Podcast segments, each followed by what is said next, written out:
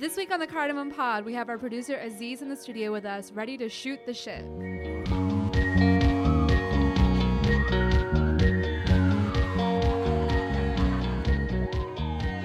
Sup, listeners? Thanks for joining us on another episode of the Cardamom Pod. Since we're um, getting kind of near the end of the season, we thought it'd be a good time to address some of the requests we got and just sort of catch up. Anushka is uh, he, she's out this week, and we have our producer Aziz Adib filling in for her. How's it going, guys? So, as we always do, a check in. Aziz, how are you? How's life? I feel like whenever people ask me, I just say I'm tired. That's cute. Um, That's really cool. But like, usually it's just because I don't want to tell them. But I'm genuinely like tired this week. It's been a long week, but You can't start um, like the podcast off already being like, I don't want to talk to you guys. Like, yeah, that's the vibe I give go us for. give us something like give, be a little bit more vulnerable, more Well- more vulnerable. There's a lot of R's. More vulnerable, please. I guess like the update of my week has been I started watching like a really just basic TV show on Netflix called Schitt's Creek.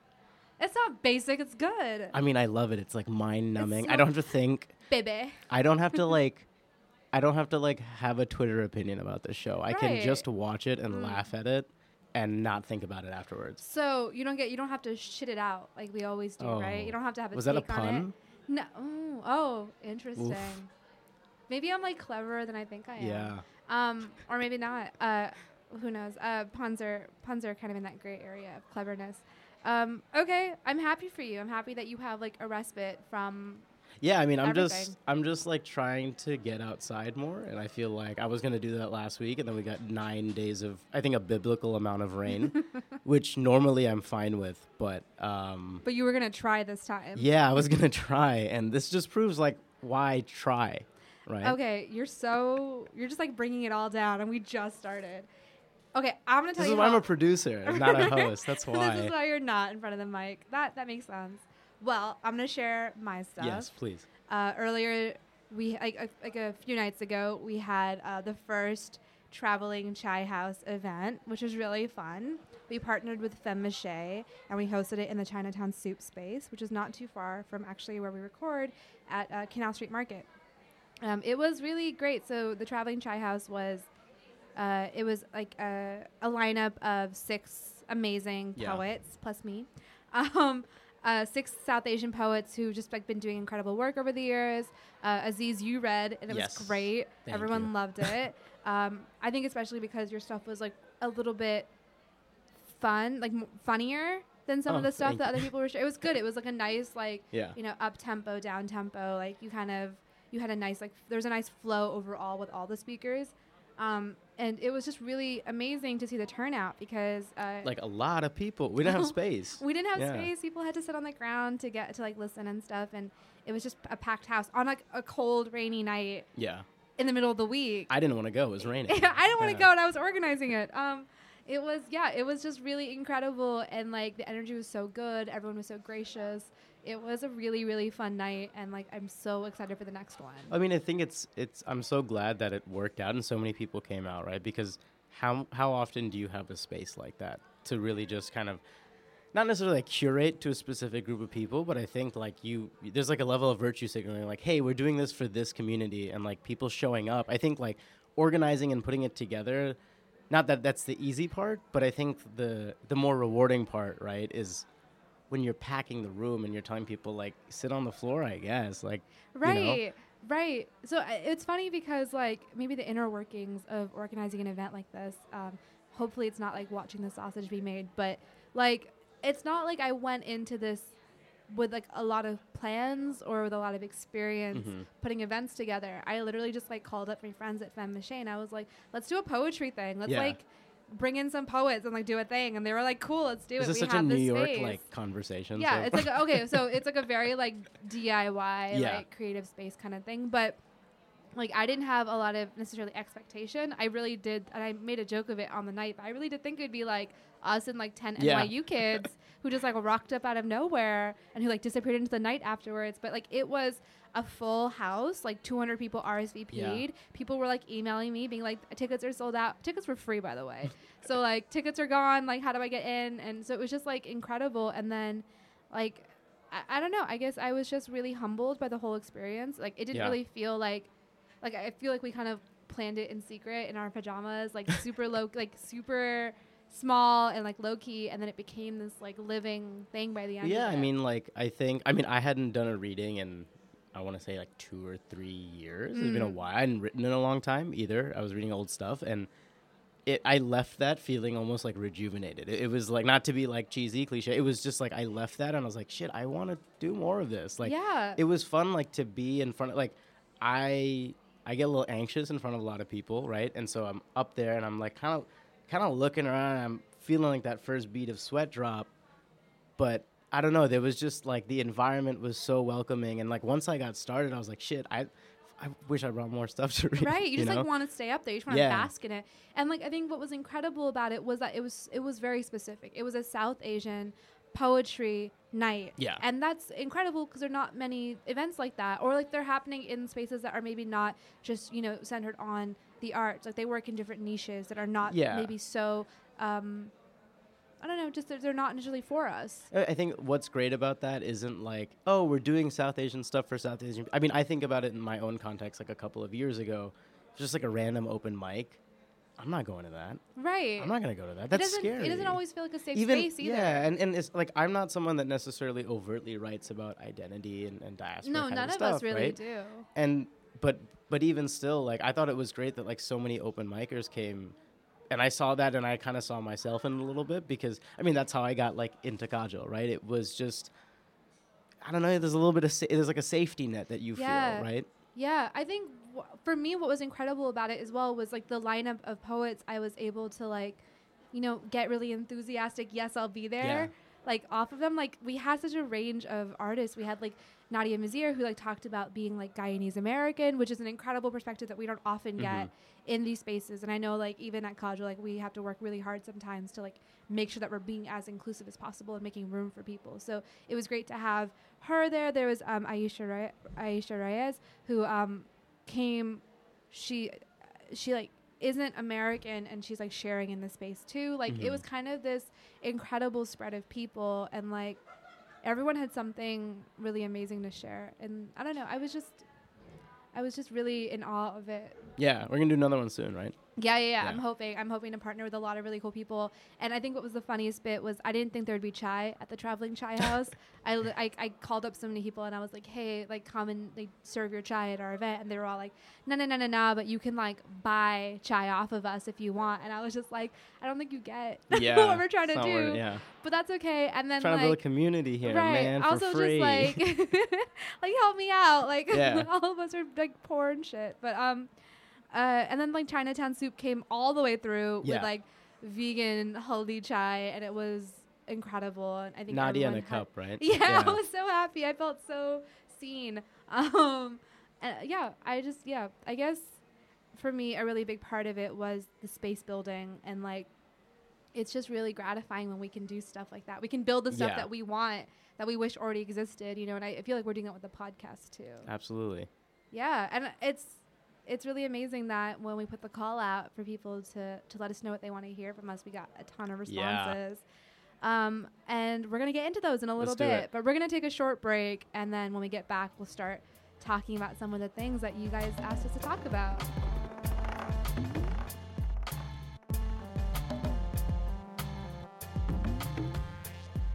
Hey, listeners, we're back. Um, so we put the call out uh, at the top of the month, just asking, getting kind of a general survey from folks about like what they are enjoying and like what they want to hear more uh, from us about, and y'all really responded. like a lot of messages came to us from like all different channels. Um, a lot of you guys came through on Twitter, which is great because that's where I live. um, Oh my god. um, but yeah, so I think let's just like start at the top of these messages and kind of work our way through Sure. them. Is that cool? Let's do it. So, um, Anthora, Anthora Majumdar wrote to us and asked us to say, uh, we should, well, they, they wrote, would love to hear more about some of your favorite and maybe not so favorite portrayals of brown stories in film and TV.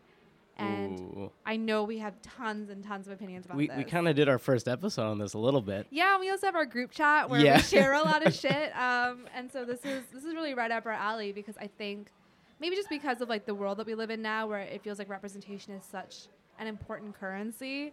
Uh, That's a good word. I think it, currency. it is. It's like yeah. it's kind of how we buy our place in society. Is like, you know, our best foot forward as a people is kind of Yeah. like what actor is like killing it right now, which kind of is like you know it's it's it sucks in a lot of ways, Yeah. especially with like with a Aladdin Aladdin coming oh out. my god. Oh my Um, god. And I'm sure we'll have many feelings about that too. Thumbs down. Oh my gosh! Did you see like the bit with like the Will Smith, the Prince Ali song, and it was He's like so, but it was like so He's low energy, and it had like no like amazing dance numbers yeah. or anything like that. I kind of wish they just let Will Smith direct it because I, they think he's the most excited person there. Yeah, you're right. He's Yeah. like, from what I can tell from like the trailer, is like he's really Yeah. like charging. But we let's we shouldn't energy. critique it till it's out. But Okay, fine. Okay, okay. So Yeah. back back to Anthoro's question. Um, so let's start with like good because we're not so good at starting with the good. Let's so sure. What's what do you think is good representation? Like what comes immediately to mind? First thought for me is always uh, the namesake, the movie. Uh, So that's Jhumpa Lahiri's book. That was I think it was in the early 2000s. I Mm. believe Mira Nair directed it, and it was Irfan Khan, Tabu, and Kal Penn. And then Cal And- Penn's sister, someone who played Kal Penn's sister. Yeah, yeah. Um, I, I feel like she wasn't. She I don't. I like vaguely saw her in a Bollywood movie, but I remember seeing that movie as like a preteen, which maybe I was a little too young to see it. But I'm really glad that I did. That was. I thought Kal Penn was awesome in that movie. I thought the movie in general was really well made. It's one of the few. It's one of the few movies that I think I like equally, if not more, than the book. I think I enjoyed it more than the book. Yeah, and and that's not like a knock on the book at all. It was just a beautiful movie. Yeah, it was. Yeah, aesthetically, I thought I like you put Irfan Khan Tabu in any movie. I know, like, right, I mean. Instant watch. if you put yeah either of them alone, put them together, like it's I have It to was- watch yeah, it it, now. great. Yeah, and I thought I thought it was really interesting to see Kal Penn in that light because I was like in my early teens, and at that point, Kal Penn is he's Kumar. That's all he is, right? Like in my mind, that's all You're saying that, but like Harold and Kumar is dope. No, no, I, yeah, but as in like I didn't. progressed Sure. South Asians in the mainstream. Yeah, I think I think it's so great that we had a South Asian stoner so early on. Yeah. But- yeah. It's like, can you imagine having that now? Oh man, we it have was like one. it was like ahead of its time. yeah, but but I think like in the namesake, seeing Kal Penn really take on the more serious role, Mm. and it like, I don't know, maybe I'm maybe I'm overanalyzing it, but I remember watching it thinking like, oh, he's taking this so seriously, Yeah. and I love that. yeah. I love it so much, and I thought it was really cool because they showed the different relationship he had with his mother and his father, and I've had you know I had a very different reaction watching that as as a preteen, and then like later I rewatched it like maybe a year or two ago, and my reaction was very different, but like equally impressed by it. Um, and I don't know, I have a lot of love for Kal Penn. I think he's kind of like he's not that old, but he's like the dad of South Asian representation in my in my mind. He's like Did the you ever first watch one. uh, Where's the Party? Dude, where's the Yeah? party? Oh yeah. Yeah. One of the best lines in any movie is from that movie where they're like, this. I'm not gonna do the Indian accent, but they're like, somebody's Toyota Camry lights are on, and like, or they said, Everyone yeah, they were like, Mr. Patel, your Toyota Camry lights are on. Like eight people walked. I was like, that's amazing. You know what's amazing about that particular movie is it's shot entirely in Houston, Texas, where my family is from. Of from. course. And so when we, it's funny because we didn't like come into when we watched that movie, we didn't like know a lot about it. We found it at the library, and then we just like threw it on, and it became this like incredible time capsule. Yeah. Because like my dad and his friend who also grew up in Houston were watching it, and they were just like in awe because like you know the Indian restaurant where Kal Penn works, like my dad Yeah. like has Oh my god, the condom there. scene. Yeah. Oh my god. Um, but it was, it was incredible when they were like looking at the credits Yeah. and they knew everybody, like all the extras were like friends of theirs from like college and stuff. That's like so cool. they all went to like University of Houston with them. Like it was for my family, it felt like such a like depiction of our lives, especially Mhm. with the like McMansions and like all of that. Like that's how my extended family lives, and it's just um. I don't know if a true representation has ever been made of diaspora South Asians Yeah. in a particular specific neighborhood of it's, the world. it's funny. that I feel yeah. like both the namesake and like dudes were the part. Like they're kind of lost. Like it's I funny don't that you know. call it "Dude, Where's the Party" because on the cover, no, that's one of the names, but the Oh. other version of the name is "Where's the Party, Yaar." So the reason I know it's Dude Where's the Party and I have a specific memory of this is we also got it from the library and me and my me, my brother, my sister, and my two other cousins. So it was like my first cousins. Our both our families went on like vacation like North Carolina, right? Right. Like for like four days. And we just like bought the movie and like basically like our parents were sleeping on like the ground floor, the nannies were sleeping on the second floor, and then like all the kids we just had like one room. It was like six of us. Sounds about right. We just put this movie on and like nobody checked the rating of this movie. And like my four year old sister is watching this movie. Right. And I just remember we we like when in the movie at one point some like fobby Indian guy says, "Dude, where's the party?" and we lost it. and for the next eight years, whenever we saw each other, somebody inevitably would say like, "Dude, where's the party?" in the accent. And it, so like to me, it's like it's it's crystallized in Oh, that moment. it's like Which is yeah, funny 'cause, like, etched in stone. when you say fob, even I kind of like get, I kind of like cringe because Yeah. it's like, oh, it's like that's a particular like I don't even know, like, how to, stereotype, like- yeah. archetype kind of thing that we've I think we've outgrown. yeah. And so it's so interesting because like that is so crystallized in that moment, like the early 2000s of like where we just like unabashedly just like shat on. Oh, I mean, this is the height of Russell Peters. Right, right, Right, you're right, you're totally right. As an example Yeah. of bad representation. Yeah. Um, I love that movie, and everyone keep an eye out. At one point, I will write an essay about it, especially because everyone who worked on that movie is like a family friend. Yeah. I found out like I had friends in common with all of them on Facebook when I was like Yeah. researching this movie, so that'll come out eventually. Okay, That's a lot of positivity. Let's do bad stuff. yeah, yeah.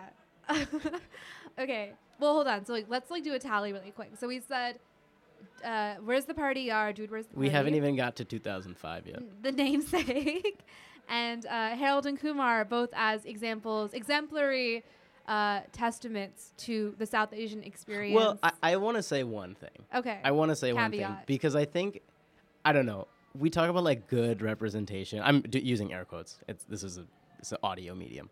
I'm using air quotes. Good representation, and I feel like so many people think of good representation as like they watch something and they think that's me. right. and I'm like I I don't know. That's not my approach to this. Like I'm not watching, like I'm not watching Harold Kumar at 13 years old thinking like that's me. Right. Right. I mean, if I am, that's like a thousand different problems. I- But yeah, I it's hear you. like to me, it's like relatability. It's like just like quality shit too, right? Like good stuff. yeah, I think like, it's well also made. the container for yourself. It's like Yeah. I'm not that person yet, but like that gives me such an, a, a sense of like who I could be. Or like I know people like this. Right. Right. Like, and there's a there's a familial connection Mhm. that gets created with this like fictional character. And I think that's really funny that you bring that up because did you ever see that Kal Penn video that like, Oh my like God. resurfaced on Twitter Yes. where he's in this like incredible like silk shirt and he's playing this like what was it? I don't know what like actual movie or set it was no, from. I don't yeah, I think it was like him just like He was just playing a, doing a- character of his own. He was just doing a Gujarati character called Ladies Bhai. Yeah, yeah, yeah. which is and also like a wonderful mustache, like really nice mustache. And I mean, I did not know I'm Gujarati myself. I didn't know he was Gujarati, and I watched this video, and I like had to like take a break. right, okay, so. I think that we should actually play it so the yeah, yeah, we'll play a clip. uh, are in the know can like understand how Yeah. incredible this video is. તો તમારું નામ શું છે મારું નામ ladies ભાઈ છે આ આટલું અજીબ નામ કેવી રીતે આ મારું નામ કારણ કે મને લેડીઝનો બહુ શોખ છે બહુ જ એકદમ અચ્છા એટલે કેટલું શોખ બહુ શોખ એટલે આમ બાજુમાં મારું બાજુમાં રહે છે ને પેલી અ, કામિનીબેનની છોકરી અચ્છા અ, શાલિની કરીને છે So one thing about this video that I think like, and we'll link it in the description and we'll tweet it out or For whatever. sure. Because you have to but- also have the visual yeah, aspect of it. because the way he speaks and the way he touches his mustache and like just everything about it as like somebody who's I've spent my whole life around Gujarati people and it's it's so accurate that it's kind of uncomfortable. um, it's one of my fa- I. That's I- art. Yeah, That's it's so art. good. It's so good, and that's like that is that's like be the change you wish to see in the world. that's that video in a microphone. the golden age of Kal Penn. Oh yeah, Hopefully we get another one. I think soon. we will. I think we will. I think he's. I think he's. Actually I think he's acting of, like, more really now. Incredible. I think this this Obama shit is done. He's back. yeah. okay, okay, okay. So examples of bad Mm. representation or depiction, and I'm gonna have to say Superwoman and that bizarre video that she posted on YouTube. What was it called? It was um. Let me find it really quick. Uh, while you're looking it up, I just want to say how I just every time I see how she like does the typeface, like of her name, it cracks me up because it's so ridiculous. Right, with like the the like the bars on either yeah, side. yeah. It's just it's just a little. It's you don't need to do it, but it's fine. It was like, was it? If Bollywood songs were rap, is that it? Oh, that title alone, like YouTube should ban. She should be demonetized for that that title. It was like um, I'm kidding. Don't don't no, take no, no. people's money away. It away. was about like, it's it's like weird. She's like dressed in kind of like a pseudo bridal outfit, talking about how Of like course. she. yeah, because Indian representation is women always dressed in saris. For so there, reason. I've like definitely realized that there's like some weird. Like dynamic, this like weird binary of like either you're like a dulhan or you're like a Yeah. chamak chalo, and like that's it. like you can only be one of those things, and like it's it's stupid. Like it's like the whole like you know Madonna sure. like. I I mean, it's it's for it's kind of like for women in Right. general. It's just Well, like the, so the Desi version, It's right? a Or, like, binary that we know version. is untrue. Yeah. Right. We know that doesn't exist, and then to like play it up for the sake of commenting on like how you're not Yeah. a dulhan, but you are a jamak cholo, but you Yeah. own being jamak. It's like it doesn't really work, and it just kind of reinforces the binary. Yeah. I mean, I recently saw a clip that she put out. I mean, y- you go first. You go first. I will. I so I have a lot of feelings about Superwoman, and most of them are negative. I would Sure. say, as like a very generous way of putting it. I think that she is turning South Asians into a caricature for white people to laugh at. hmm Um, like I don't think that she's making stuff for the community, and like that's okay. I don't think every artist has to. Yeah. But I think that it's it's a violence that if you're like making work that is expressly hurting us, Yeah. like you're turning our parents you're turning the way that we live into a joke for other people to laugh at Yeah. and that's really regressive And, and I think like the thing about it is like, I, I seven years ago when I'm watching Superwoman, I'm laughing, right? Mhm. And I'm not a big I'm not a big believer in like let's judge somebody's content from 2007 with like 2019 standards. Like, I just to me that's like that doesn't always work. Sure. But I think in the like Superwoman to me the the, the but part she that bothers this video like a Ex- month ago. Exactly there isn't a growth away from that right? Like Mm. it, this is consistent over the years and it kind of just feels like we're all we, we're all moving past that. We're all kind of growing with that. And that just it doesn't seem important enough to her. And and i think like whether it's whether it's like after a certain amount of time certain amount of content certain amount of fame it feels like a slap in the face right? Right i think like what's what's interesting is, like, i do want to know if her audience has grown up like if they've if like her audience remains like 14 year old like 12 to 14 year olds Yeah. or if those 12 to 14 year olds i don't know man 12 up 14 year olds are so and woke still like watch her i've like i've met people our age yeah who watch her oh, absolutely. and like love her and who are brown and they love her Yeah. but i think it's also this kind of like starvation mentality right there's like a sense of like well it's we also access right we're eating Yeah. scraps and like all we have is scraps and I'm, I'm fully in the knowledge of saying that superwoman is a scrap and Yeah. we don't have to like that doesn't have to be how we eat anymore Yeah. you know? Like it's um Well, it's also like the onus is on us as other people in the community to like put the work in to like find people you do like. Because the thing is like su- like people like super they don't pop up out of nowhere right? Like they put the work in. Like this isn't to take anything away from like the work that she did put in to like get get the platform that she did.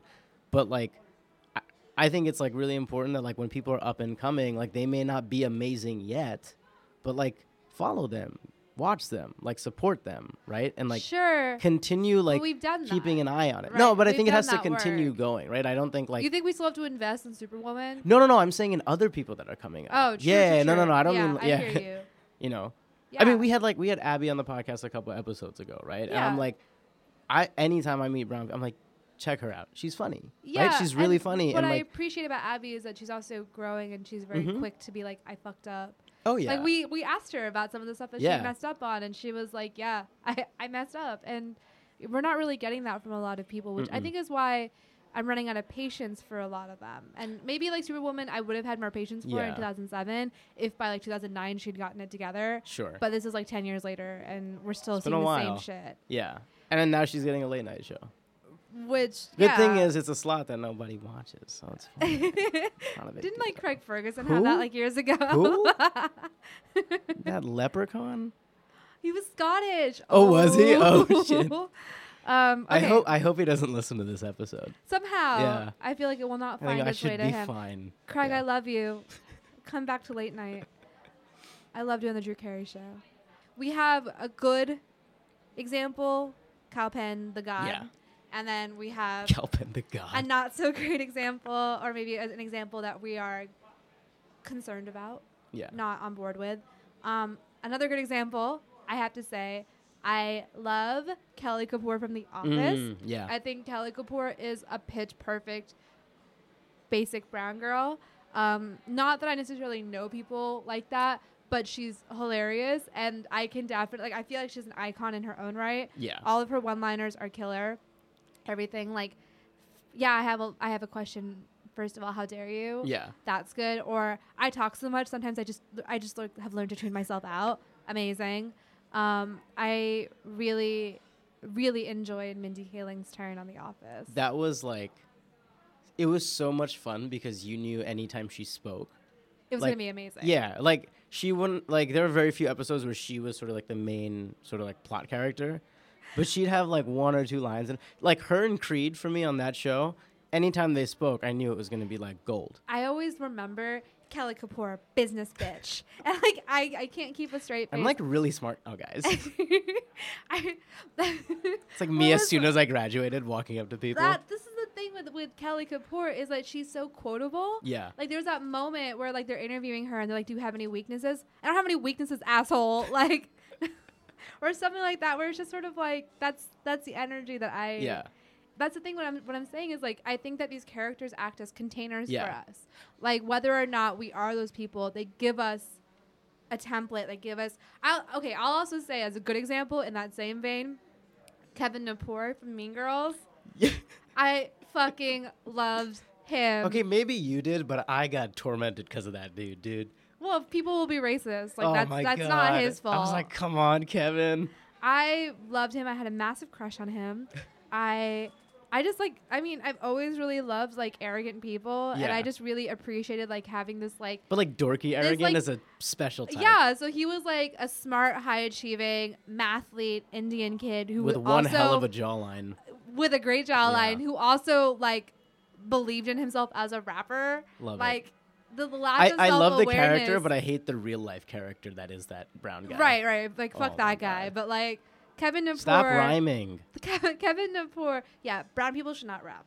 Anyway, uh, that's a whole episode that we will do at some point. I have I'm like sure. one brown quote unquote rapper musician that I like, and the rest of them I just can't do it. Right. I think I've can't tried many, many I times, and I've given many opportunities to brown rappers, and I have um, There's n- there's not that much disappointed. authenticity. Yeah. and like well. well, maybe we'll get there. there's also not day, that many, you know, good songs.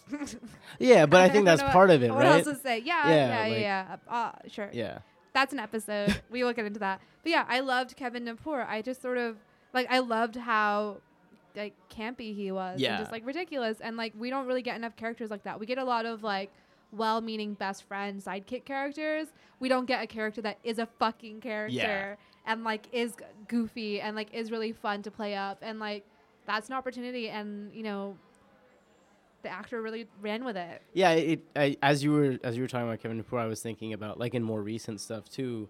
Uh, in that in that second season of Daredevil, there's Agent Nadeem, who what what I really liked, and it was funny as I was watching it. Every episode, I'm like, when are they gonna do it? When are they gonna hit me over the head that he's like Indian? When are they gonna? They're do gonna it? do an episode, I'm like, a PSA episode. I'm like, they're gonna have his Dadima special. come in, Yeah. and like, uh, you know, respect for all cultures and tolerance. yeah, it's gonna be one of them things, and I'm like, it's not gonna be well done. And I was just like, when are they gonna ruin this?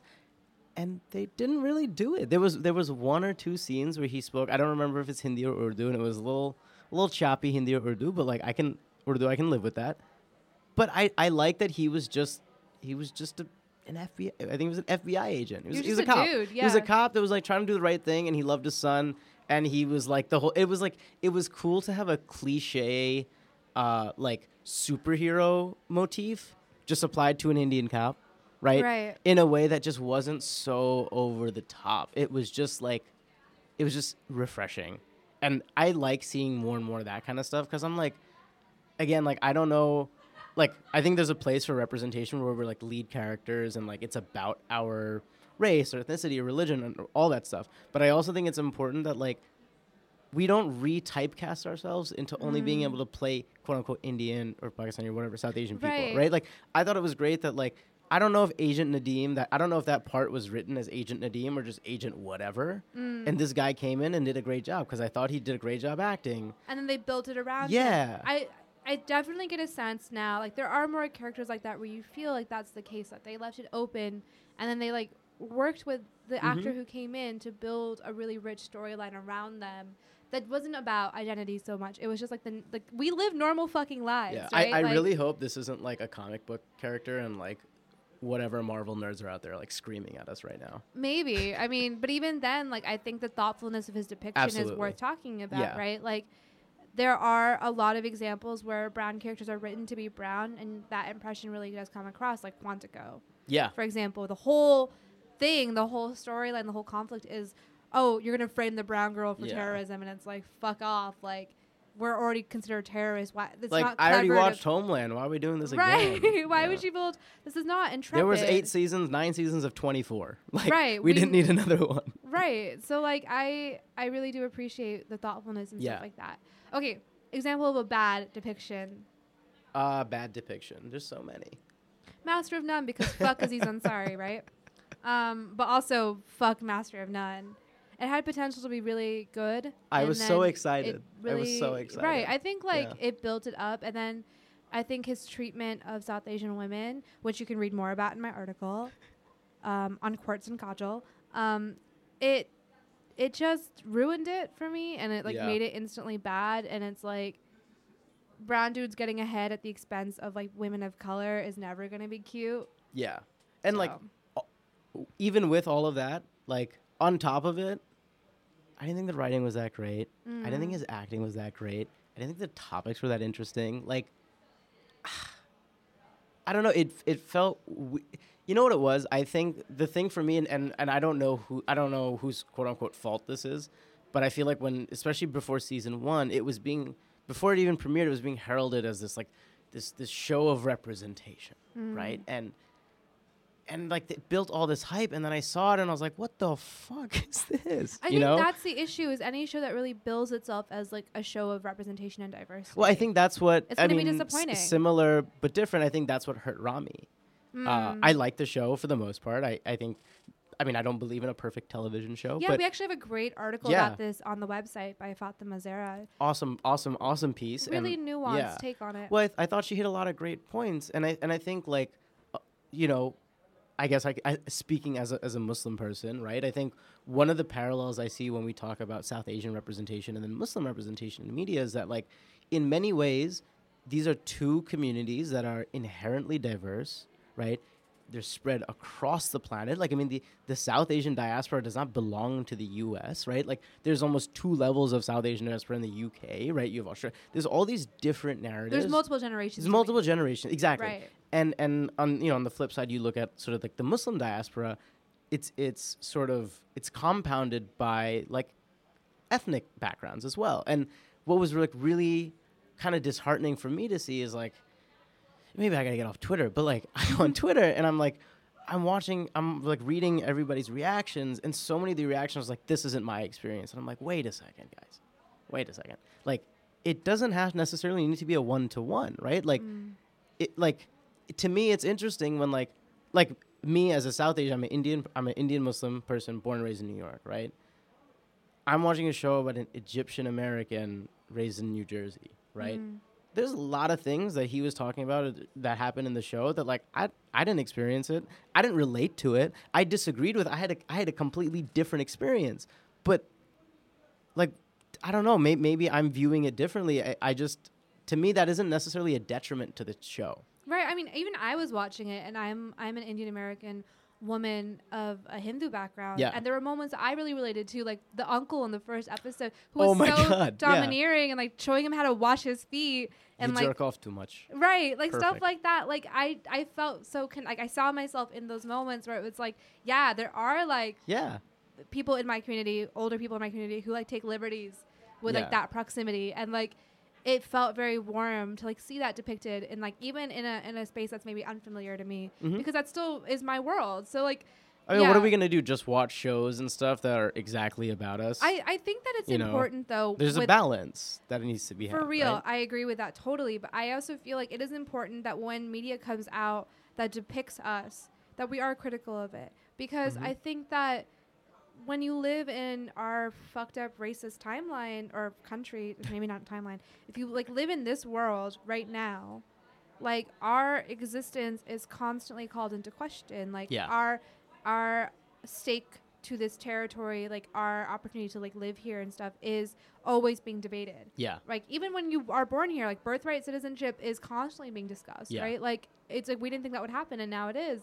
We thought we were safe and now we're not or you know, we never thought we were safe. Whatever side you are on, like uh, what I'm just saying is that I think that it's important to do to like set the boundaries of like Yeah. what we're okay with Mm-hmm. and like you know sounding off on twitter is okay i think that sometimes it, it, it does go a little far where it's like we're gonna cancel this project before we even watch it Yeah. but i'm not gonna like force anybody to watch anything because it makes them inherently Yeah. uncomfortable like it's it's a tricky thing i think because like we we're so hungry for this media yeah. and then sometimes we're so hungry that we like also starve Well, ourselves it's of like it a you little start bit you start eating your own hand, right? Like yeah and and and we are s- I, like I, I think sometimes I feel like sometimes we're s- we're hypercritical mm. to a point where and this this I guess this is. I a mean, our question I parents had. were hypercritical. Oh, that's a different- that's a different podcast. We understand Yeah, that's a- hyper being hypercritical. it's but our I think language. One one of the things I, I guess I think about as a question is that what what like signal do we put out to like other communities when like we are so visibly like I don't want to say angry, but like we're so intensely critical of our own work. And like yes, we we should be critical because we should want the best. But like where's that where do we draw the line where we're like okay, now maybe this is we've reached sort of this nexus where this is this isn't even helpful criticism. Yeah, I, I hear you. Um, I don't know. I, I think we're still navigating that Yeah. territory. This is a very different place to be in. We didn't have this much.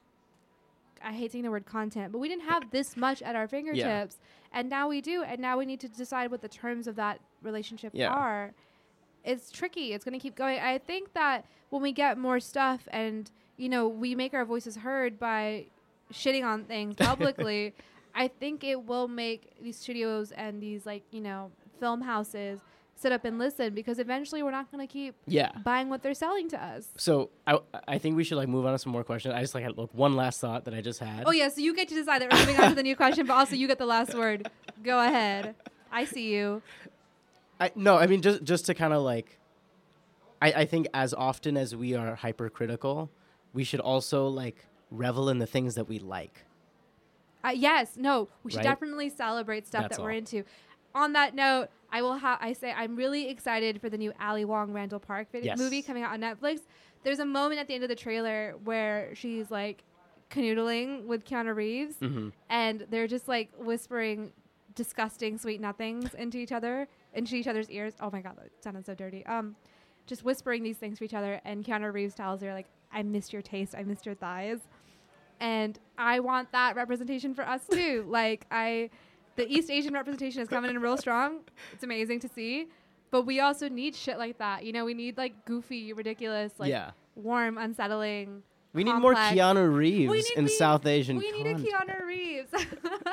well, who's a brand Keanu Reeves? I don't know. We don't have anyone sad enough and hot enough. Maybe Zayn, but he's too British. It's too young. he's too young. He's yeah. He's Ugh. he's too famous, too young. You know, maybe Yeah. Arjun Rampal. Like if he like came into the scene, he Oh, could yeah. be, you know, Oh, our yeah. sad zaddy. I I root for him whenever he's a villain. Oh my gosh, I I have I to. love him so much. Anyway, let's move on to the next question. I Yeah. just started thinking about Arjun Rampal, and I went on like a whole Nadya just like journey. blacked out for a couple minutes. I had to cut five minutes of dead space out of this. um, okay, okay. So we got a lot of really amazing, thoughtful questions or requests from folks, like um, Anjana, who asked about like acquiring wealth in the brand community, like what that means. Also, like what does it, what does good solidarity look like? That I think is a really big question, Yeah. And uh, we can like touch on it maybe briefly and then move on. I mean, yeah. I I, I think like that's that's an episode. That's but, a whole episode. But let's let's at least give some some yeah. thoughts. Okay. So what do you think? So Anjana um, at Anjan at Anaran Jada. I'm sorry if I messed that up on Twitter. Uh, wrote acquiring wealth in the brown community. Are we really trying to turn that four mil into eight, or do we even care?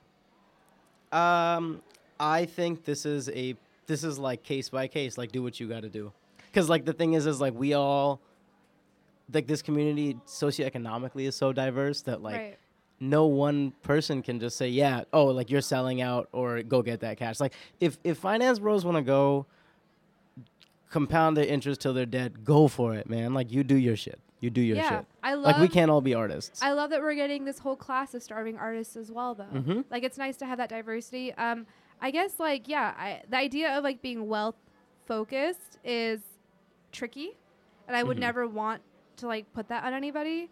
I like the complexity in our socioeconomic makeup. Absolutely. And I hope that what it means is that we are further complicating this model minority myth where like, oh, we're all affluent and that we're all doing these amazing, you know, STEM based things and actually like look at the nuance of like how many of us, you know, drive cabs and how many of us own laundromats Yeah. or work in laundromats and like, you know, things like that. Like I I don't know, acquiring wealth is a really tricky concept. I think we're moving forward. Yeah, I think I- that's really vital. I think like the one thing I would say is if you are of that hyper growth cash mindset, whatever, I don't know the, the right terminology, but remember remember your community too, right? Like remember that like okay, is is the way that you're generating your wealth like are you stepping on the backs of other people? Are you stepping on the heads of other people? And like be mindful of that now because I Mhm. think like as a community we're in a pretty unique position, especially in the US, right? In terms yeah. of like I think most people are either first or second generation, right? In terms of, of like family being in the US. So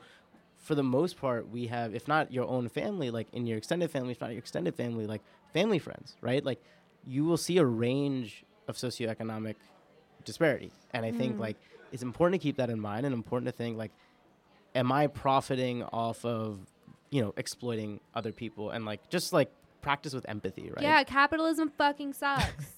Don't be a fucking capitalist scab. Jesus Christ. Anyway, next question. Next question. Uh, Anjana also asked brown folks at work, solidarity at work, what that looks like. So I was thinking about this. Um, I think this is a really tough question. It really has to do with like, you know, understanding what intersectionality is, what solidarity is in both organizing spaces and non-organizing spaces.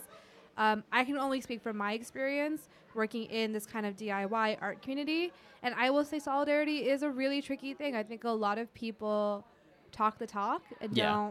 don't, as a cliche, walk the walk. Like it sometimes it's very hard to find partners for projects, Mm-hmm. and I'm not. Maybe that comes down to the project, but I find that it's very often about motivation Yeah. and incentive, and um, in very economic stark terms, sometimes solidarity is a very expensive thing, and it doesn't come through in a genuine way. And sometimes we're just out here for ourselves. And I, I especially feel this, and I've been very vocal about it. I feel this in Asian American spaces, especially because I think that the term Asian American, it's supposed to include all of us, and it really doesn't. Yeah. I think a lot of Asian American initiatives are headed up by East Asian people and often only have a culture or sensitivity towards East Asian people. And it locks a lot of us out. It locks out, obviously, Southeast Asians, South Asians, Central Asians, Southwest Asians. There's a lot of us, Yeah. and we all look different and we have different experiences. And I really don't think that anyone in good faith can call themselves Asian American unless they understand that, tho- those relationships. Especially because, like, when you're Indian, like, we're so content within the bounds of like Chinese culture. Like there's so much Mhm. sharing that happens in like on the continent. Yeah. You know, and I think it comes through in the diaspora and like I don't know for everybody. I know like my mom grew up in Hong Kong. I have a I have a major like there's a lot of Chinese traditions that I find very comforting Mhm. because of my mom. Um, and I think that there are a lot of us like that. W- I read about Indo-Chinese food for a, a piece, and I got a lot of people messaging me, being like, "Yeah, it's so part of being Indian for me, like getting Hakka noodles on the Yeah. corner, um, stuff like that." So I sometimes I find that like solidarity can feel very one way at times, um, and that's a complicated thing in a lot of different spaces, and it definitely needs to be discussed more. Um, okay, uh, so moving on to the next one. Uh, Shreya Sarkar at Shreya Sarkar seven said, "I want an episode about body hair and people who don't ascribe to the brown dolphin look." Okay, I know Shreya requested an episode. We'll, we'll do an episode. Yeah, We can- I think we we'll can we'll do a body episode uh, because also uh, at Senna Ahmad. Hey Senna. Senna also asked for a discussion about body positivity. So I think that those two kind of work together, and I think we'll get back to that in the future because I think you know between all of us we have so many opinions Yeah. on that. Um, and there's a lot to discuss from like a cultural angle, a religious angle, Mhm. just like a living in a body angle. yeah. Okay. Um, yeah, I I think a lot of I I'll say it again. A lot of these questions that y'all asked are really complicated and are gonna make us think for a long time. Yeah, and, and, I, and I think like, especially like when it comes to to body body hair, body positivity, like that isn't it's inherently like a personal thing, and we Mm. can only like share our own experiences and sort of like encourage people to Right. to like practice Ki- kindness. yeah kindness to themselves and right. like I, I think that's important though. I think like Yeah, I think with body hair, which we'll probably get into, um, it fucking hurts from moving body hair. like I don't know how else to say it. yeah I stopped doing my eyebrows and I stopped doing my upper lip, and I really don't care that it gives me this like cute berry fuzzy look all the time. I kind of like it. I feel very cute now. it's it's really funny that like this was even asked. I was when I left work today. I was like sitting. I work at a startup, so there's just couches everywhere. Um, and I was sitting on these couches, Startups, bunch of couches, bunch of couches, and somebody somebody and commented, yeah, yeah, I wish. That's what a startup is. Um, and and somebody commented that my beard was really nice. Um, and it- oh, in a startup space, of course, of course, right? Yeah. like lumber sexual shit. Oh God. I have to shave tonight. um, but it was funny. I, I didn't say this, but I wanted to just kind of like tell him like Thanks, it's Muslim. I just if I don't have one, I look twelve. right? It's so simply it's a vanity thing. it's a vanity thing. It's a confidence thing. It's Like uh, I- shaving all the time. yeah. I mean, it's funny. We were talking about the poetry reading uh, uh, at the top of the show, and I actually I didn't have anything prepared, so I was going to read this old, old, old piece I wrote. That's like really bad but really funny.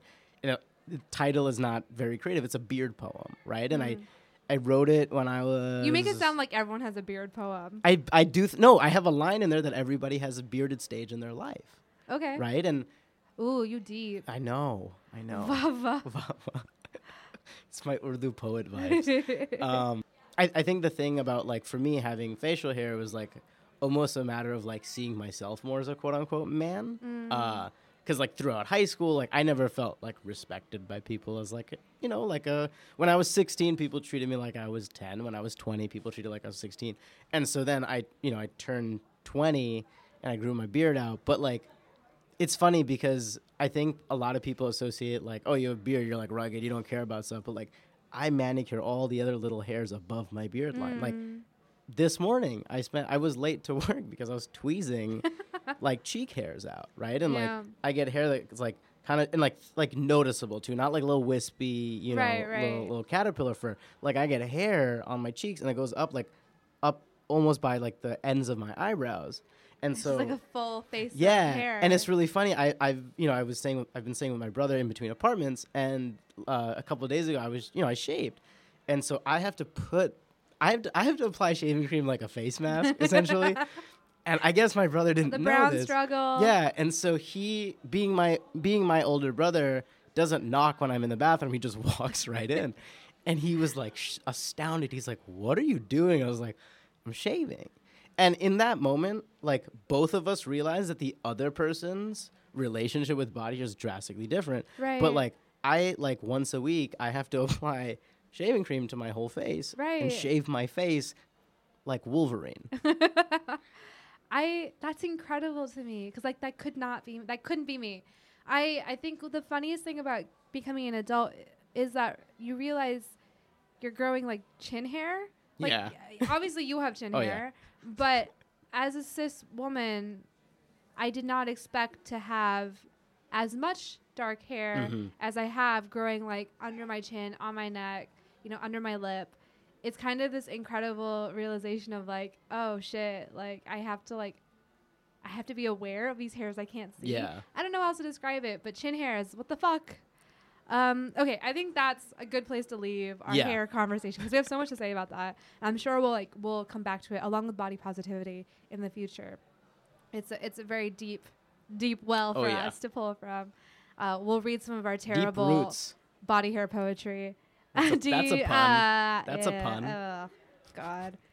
Um, okay, so Serene. Oh, our Serene Patel, who provides our uh, music. He wrote in and said, Why is it so easy to root for anyone else but us? Why are we so eager to eat our own? Why can't we learn from what other marginalized people have gone through in this country? I have opinions about this. What I don't understand is the fucking hashtag brown excellence or brown girl magic. What the fuck? Like, we, as a people, we've been around for centuries. We've made our own fucking art. Like, why can't we come up with our own hashtags? Why do we have to co-op stuff? Why do we have to steal stuff from the black Yeah. community? I think that happens a lot. Like I, that's what I that's why I have so many feelings about like brown people rapping. It's like a lot of them don't pay homage to like the roots of that genre that it's about it's made by black people, it's about black experience. It is specifically engineered for the sharing of black art and black experience. There's and so much context. there is it. so yeah. much that I cannot even begin to understand because it's sort of like living in a culture. There's a Mhm. lot that you just by osmosis understand, and we didn't have that. That's not our background. So, I I, I understand this question. Like it's it's hard, I think, because there's a lot of infighting within our community. Yeah. Um, Are we just petty people? I think well, I I think the issue is that we come from actually really diverse, a very diverse place. Like yeah. India sh- almost should not exist. It's like so like every state has its own series of languages, its own traditions, its own cultures, Its own rivalries for some reason. yeah, Yeah. within between castes, there's so Yeah. much between like you know regions, between um Just have, like w- tribes. Yeah, you have different rel like religious sort of pockets throughout the country. I, I, I, I mean, I, I, it's a very false uh, dichotomy, but I think there's a lot to learn. Like, Africa is a massive, massive continent with so much diversity within it, and yet we're so quick to be like, "Oh, Africa." I talk about it like it's a country yeah. because understanding the nuances of it is really complicated hmm and hard. And so I think we do that with India and South Asia too. I I would agree with that. And yeah. so we're really flattening and homogenizing really complicated experiences and relationships. And I think this is what we do when we come to this country because we have to almost for survival. It's just like latch onto whoever's around us. yeah.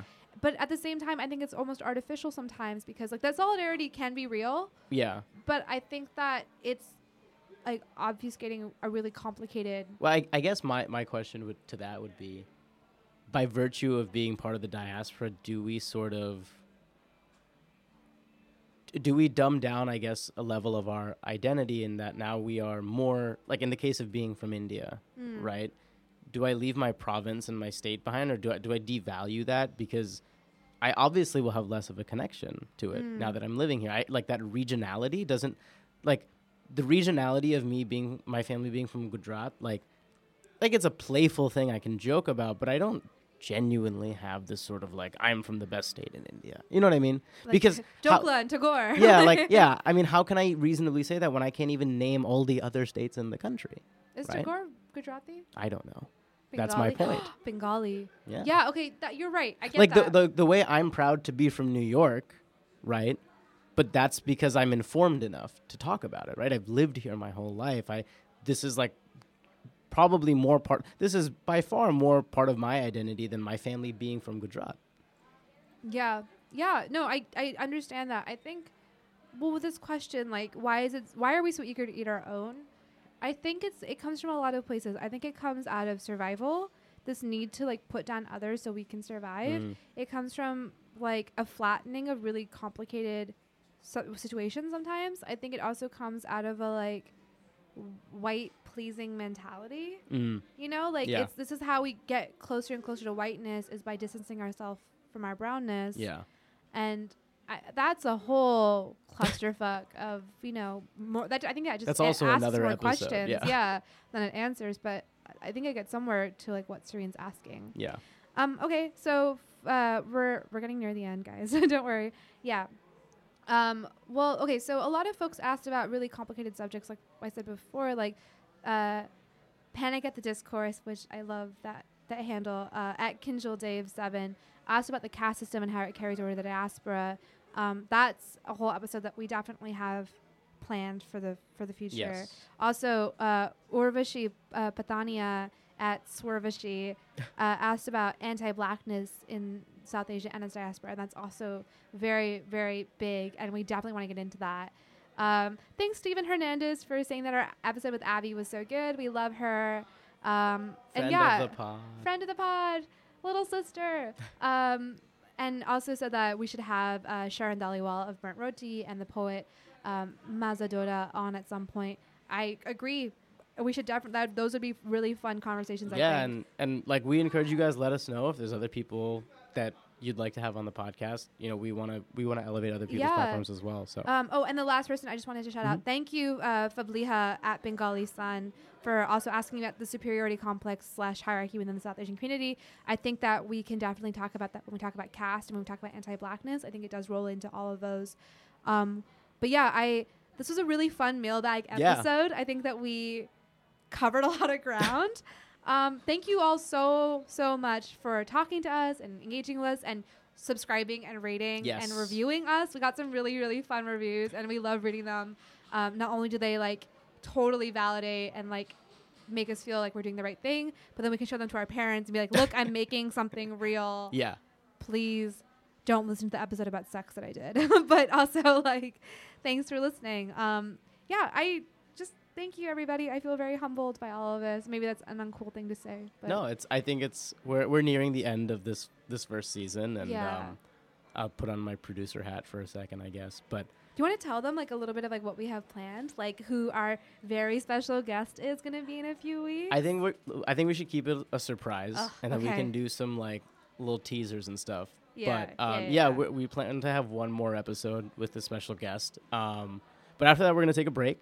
Gonna take some time, regroup. Uh, Anushka, Nadya, myself, get an idea of how we want to plan out the second season, and, and Yeah. just kind of tighten the ship a little bit. This Yeah. is this has been really fun, but it's also been pretty much on the fly, and we are, you know, we're we're kind of taking it week by week, and we want to kind of improve the product and give you guys something that we're even more proud of. Uh, this has been a lot of fun to make, and and you know to see the response that we get, and to even like have enough people to do a mailbag episode to right. me is like it's incredible. I remember at the beginning of the season, I like I was gonna mention it, but I didn't want to get ahead of myself, Oh, right? Yeah, yeah. and and I'm like so excited. Like we're not even on the last episode, and we have enough to talk about for a mailbag episode. And obviously, we miss Anushka and wish you were here, but we're gonna So we're gonna have one more episode, and we're gonna take a break. We're gonna come back Strong. stronger than ever, well, rested. well rested, Well groomed. well groomed. groomed. I, my eyebrows will be so plucked. Like not to get ahead of ourselves, but we have like so many really amazing plans yeah, for the for the months coming up. We really want to keep this energy going, hoping to find um I don't know, just like a good home for all the work that we're doing yeah. And, eventually. and if you guys have, like I said before, right? If, you have the hookup at Yeah, Spotify or something like that, drop a link. WNYC Oh, NPR, let us know. Hell yeah. um, but yeah, Cool. it's been a great run. I'm been really excited. we got one more. Aziz, thank you so much for joining me. Can you um let our listeners know where to find you? Um, yeah, I'm on Twitter. Uh, my current Twitter handle is underscore manfrog. Uh, and you can find me on Instagram. It's just my name, Aziz Adib. Uh, you can watch my little videos where I put music and don't move the camera at all. Right. Our uh, enigmatic, fame hungry producer. Find him, follow him. This has been great. I'm so glad. I'm so glad that I got to finally get on the mic. It feels so weird to hear my voice. Yeah, you famous. We're doing it. This episode of the Cardamom Pod is presented by Kajal Magazine in partnership with Listening Party. Follow the crew on Instagram at Listening Party Presents and at Canal Street Market. And follow Kajal at Kajal Mag. I'm your host, Nadya, and my co host for today was Aziz. Uh, our producer is also Aziz. Music provided by Serene Patel. We'll talk to y'all soon. Keep an eye out for Evil Eyes.